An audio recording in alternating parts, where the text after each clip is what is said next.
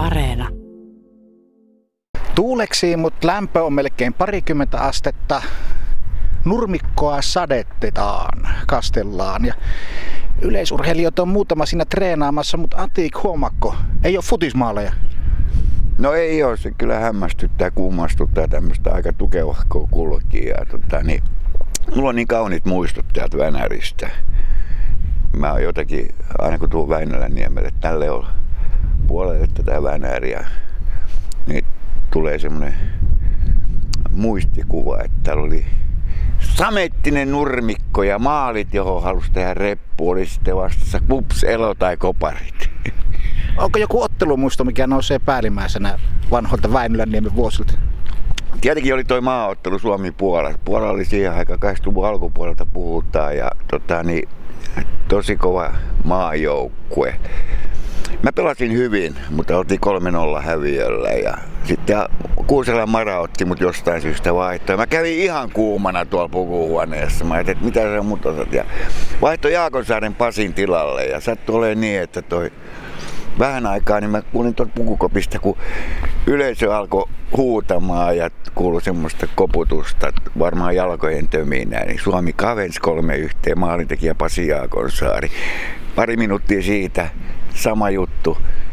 Suomi kaventaa kolme kahte. Sitten mä olin hiljaa koko illan ja lähdin Puijonsarven yökerhoon viettää aika surullisen kosteita iltaa. Siis sä oot jalkapallon legenda, mutta minkä verran sä oot vielä futiksen kanssa nykyään tekemisissä? Ja mulla on ollut ilo ja kunnia olla mukana tuommoisessa perhefudiksessa ja harrastefudiksessa nyt kolmatta vuotta. Se on Iisalmissa päin ja meillä on ollut tosi upea yllätys se, että aika paljon lapset tota, niin, haluaa harrastaa ehkä jalkapalloa kolmos- tai nelos- tai vitoslajina. Että ne niinkään halua sitoutua siihen kolme neljä kertaa viikossa. Ja meillä on kerran viikossa on nyt kolmatta vuotta treenit aina tiistaisin. Ja kesäsi ollut jopa 70 lasta siinä mukana ja sitten tota, niin talvella semmoinen 20-30. Toki tämä korona hirmu on tota, niin rajoittanut vähän, mutta viime torstainakin, kun oltiin tuolla hallissa Iisalmessa, niin oli vajaa 30 lasta. Et se on ollut mulle semmoinen riemukas hetki. Nyt me aletaan sitten satsaa vielä 3-6-vuotiaille vähän semmoista leikkikoulua, johon edellyttää sitten, että huoltaja on sitten äippä, iskä, ukki, muumi tai kuka tahansa vanhempi, niin osallistuu kanssa ja niille tehdä yhteisiä leikkejä ja pelejä.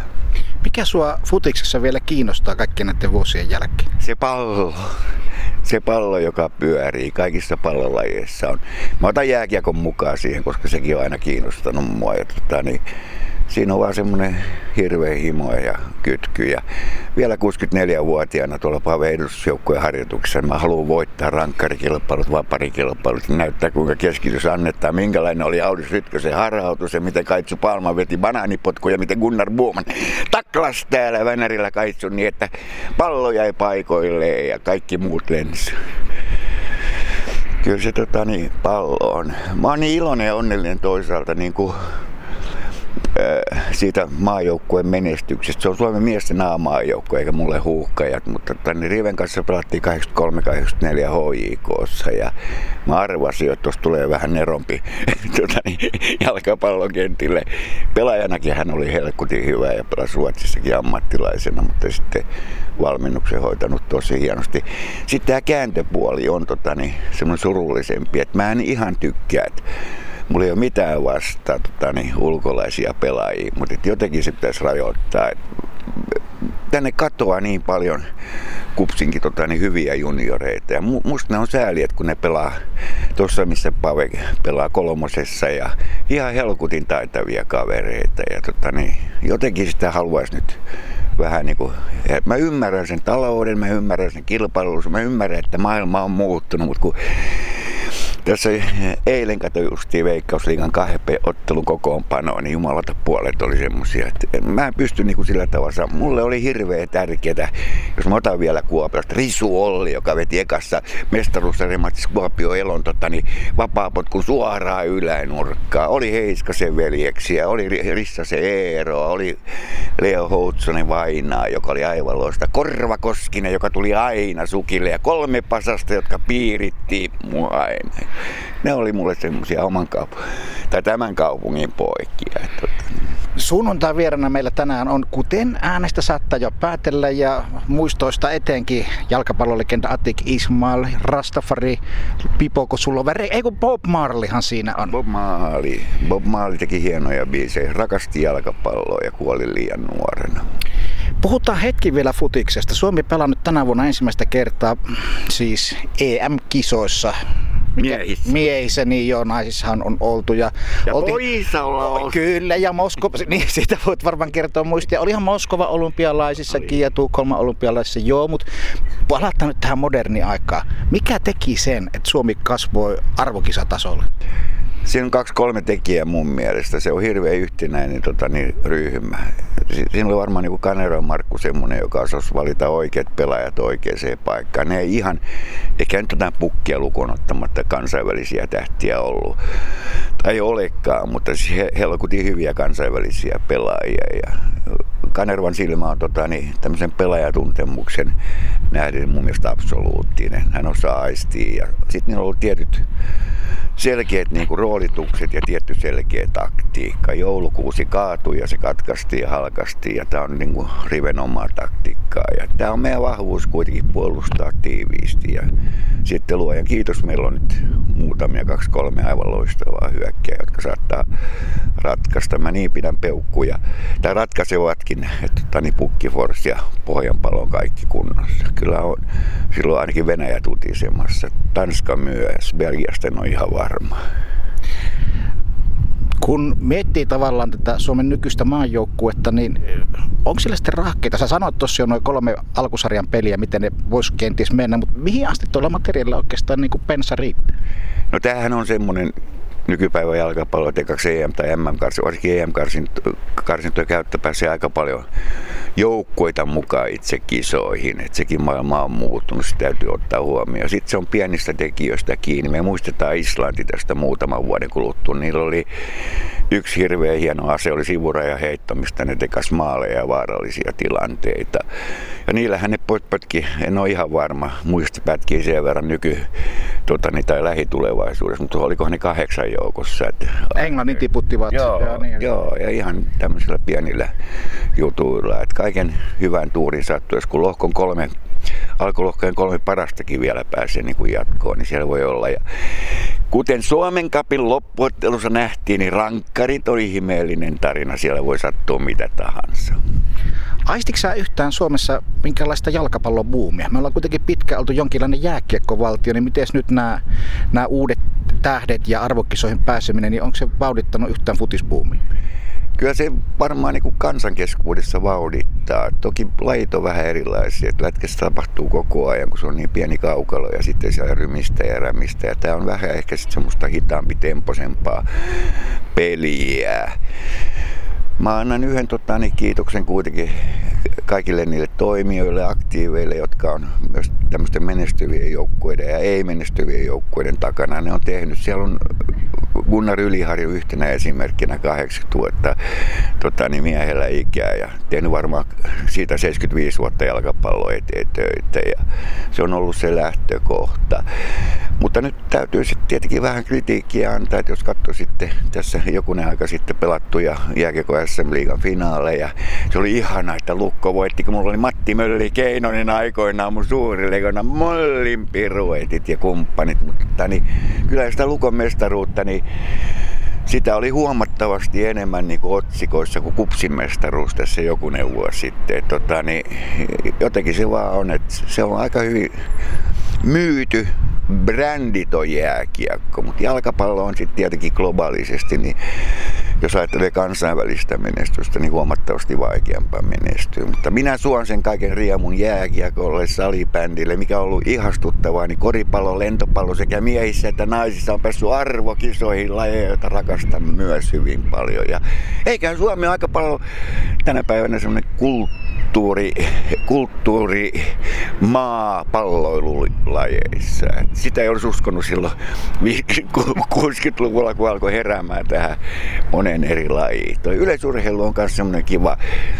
tota, niin, tässä kun on Värnäniemellä tämä upea rata, jossa Kalemakisojakin on pidetty ihan aikoinaan. Ja eikä sitten kovin kauan aikaa ole, niin, tota, niin Tämä on sitten se pohja ehkä yleisurheilu ja nämä muut semmoiseen monipuolisuuteen. Että se, sitä mä toivoisin ehkä nykyään lapsilta ja vanhemmilta enemmän, että ne ohjaisi lapsia monipuoliseen harrastukseen. Kyllä mä väittää, että tota, niin kaksi semmoista peruslajia on voimistelu ja yleisurheilu, josta se, semmoinen niin kuin liikkeen motivaatio ja toi mot, motoriikka ja tämmöinen, miksei motivaationkin tota, niin näitä juttuja haetaan. Sieltä on hyvä ponnista.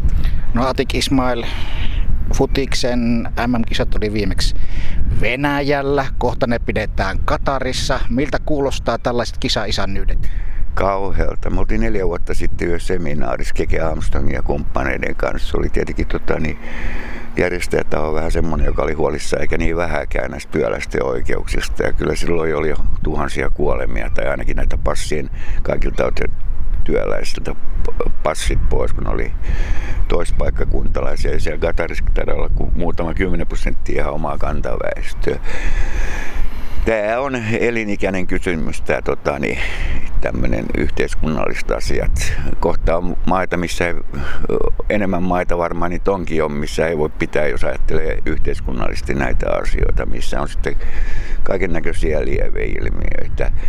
Mutta nyt täytyy sanoa, että lukien ja tota, niin tietäenkin ehkä vähän tätä historiikkiä, niin olihan nämä FIFA ja UEFan korruptiot ihan hirveitä, ihan kauheita. Tota, niin ei tämmöistä saisi tapahtua. Ja jotenkin se avoimuus ja tämmöinen rehellisyys pitäisi olla. Tuosta vaan lyötiin sitten Venäjälle ja Gatarille, tota, niin kuin Afrikan maakaveri saa tai Etelä-Amerikan kaveri saa sitten sieltä hallituksen jäsenenä. Tota, niin kymmeniä tuhansia dollareille, satoja tuhansia dollareita. Kuoleeko jalkapallon romantikko Atik Ismailin sisällä, kun tällaisia uutisia on koko ajan toinen toisen jälkeen tiskissä? Ei se kuole lajina koskaan, mutta surulliseksi tekee. Ja tota, semmoinen hyvä piirre on kuitenkin ehkä nyt ollut, että tota, niin, ainakin mun näkemyksen mukaan tämä yksi lievi ilmiö, sopupelit on vähentynyt, että siihen on tartuttu Pelattiinhan minunkin aikana sopupelejä, siis kädet ristiin ja pyydän anteeksi, mutta tota, niin minä en ollut osallistunut yhteenkään, en ollut. Ei minä, mutta kaverit. Oh, mutta, kaveri, mutta ne oli enemmän semmoisia, että jollekin porukalle sitten luvattiin saunailta ja korillisia väkijuomaa tai oluita tai mitä ikinä tahansa. Mutta tämä veikkaus ja tämä verolyönti ja tämmöinen globaalisuus on tuonut sitten, tai toi tuossa yhdessä vaiheessa näitä kuvioita sisälle. Mä uskon kuitenkin tuommoiseen rehtiin peliin. Ja tota, niin on jännä ollut katsoa vähän, kun pienet horjuttaa isoja, niin kuin Suomi. tota, se on tämän urheilun, on laji mikä tahansa, niin vielä kerran niin on ollut tosi innoissaan lentopallo- ja koripalloilijoiden niin saavutuksista. Että ne on ollut hienoja. No pitääkö Suomen lähteä tuommoisiin rosvovaltioihin kisailemaan sitten, jos niihin tiketin saa? Kyllä pelaajat haluaa pelaa missä tahansa, että se peli pelinä ja sitten tullaan taas tämmöisiä moraalisia ja eettisiä kysymyksiä. Mua viisaammat ihmiset päättäkö niistä. Ja jos ne päättää mun mielestä väärin, minä protestoin, kapinoin ja teen vaikka itse taidetta vastalauseeksi. Tota, niin semmoista on hyvät terapiamuodot tämmöisiä ketutukseen. Mutta ei, ei näitä maita hirveästi joku alkaa laskemaan, niin kuin, että mennään minne tahansa päin Euroopassakin ja puhumattakaan muista maista, että siellä tota, niin, tätä korruptiota ja kaiken näköistä niin hyötyä sitten näiden johtajien taskuun mennä. Mä en ymmärrä, miksi vallasta luopuminen tai siinä oleminen on niin saatana niin kuin hankala, että siinä halutaan sitten kiikkua kaikilla kunnioituksella itsekin tapasin ja kohtasin tota, niin presidentti Urho Kekkosen, mutta siinä on semmoinen esimerkki vallasta, että mihin se sitten ehkä pahimmillaan se vallanhimo niin johtaa. Hän oli hyvä, en mä sitä tota, niin kiellä, hyvä maanjohtaja. Ajat oli mitä oli ja tämä maailma muuttuu ja kyllä meidän tässä koronapandemiasta niin nähdään, että valitettavasti mihin tämä luonnon ja tämmöiset katastrofit saattaa sitten meitä viedä. Mutta vielä tässä urheilijoissa, kun katson näitä yleisurheilijoita, niillä on paha olo, kun ne vetää tyhjennysharjoituksia. Tuli mieleen tota, niin Helsingin kisaveikkojen harjoitukset kanssa, kun Tero Selvinen meitä valmensi. Ja kyllä tämä on hieno laji, että tota, niin pahasta olosta, kun mieluummin tästä tulee paha olo kuin viinasta. Meidän sunnuntai vieras, kesän vieras tänään on mies Siilijärven Pöljän kylältä, Atik Ismail. Miten paljon aina ilahduttaa, kun pääset sanomaan sen nykyisen kotipaikkas jollekin, että hei, täällä sitä tullaan Pöljältä? No tota niin, se on itse asiassa Pöljän lähellä semmoinen Aappulan pieni paikka ja vaimon lapsuuden kotiin. Tästä Kuopiosta, jos virallisesti kirjoilla on tota, niin, vaimon kanssa, niin on 15 minuuttia kun ajaa sallituin nopeuksin tota, niin, sinne Pöljälle ja Aappolaa päin. Ja sitten se on semmoista paikkaa, missä on kuitenkin lehmät laitumella ja missä tota, niin, tintit tappelee keskenään sinitiaiset, hömötiaiset ja talitiaiset ja sitten tulee tota, niin, räkset siihen tekemään sypresseihin pesiä ja oravat kiipeä, niin kuin tiedät tonne vaikka minne. Ja sitten on 18 ämpäriä, missä aina joka päivä jonkun hiiren napsii sieltä pois ja vie muille maille vierahille. Vähän kuulostaa siltä, niin kuin korona ei olisi yhtään vaikuttanut, että siellä vaan villielämän kanssa ollaan ihan sujut, sujut sojut. No onneksi ei ole vielä tullut sellaisia tutkimuksia, että hiirillä tai räksillä tai tinteillä on korona. Tota, niin kyllä siellä aika erakossa olla. Ja sitten mikä on niin kuin, ehkä parasta saa kirjoitettua tai saa tehtyä vähän tätä akryylillä vinyyliitetaidetta, niistä mä tykkään kuitenkin. Että, tota, niin, mulle kulttuuri tosi paljon. Niin, siis sä oot ollut teatteriprokkiksi, sä, sä oot kirjoittanut kirjoja. Kuten todettua, näköjään kuvataidekin on nykyään jo ohjelmistossa ja Musan kanssa sä oot touhunut aina Hurriganesin päivistä alkaen. Pystytkö sä ymmärtämään sitä vastakkainasettelua, mikä meillä monesti on urheilun ja kulttuurin välillä? En mä sitä pysty oikein ymmärtämään. Mun mielestä tota, niin urheilu on yksi kulttuuriosan muoto. Siitä mä oon tosissaan huolissa, että tota, niin kulttuuri on jäänyt.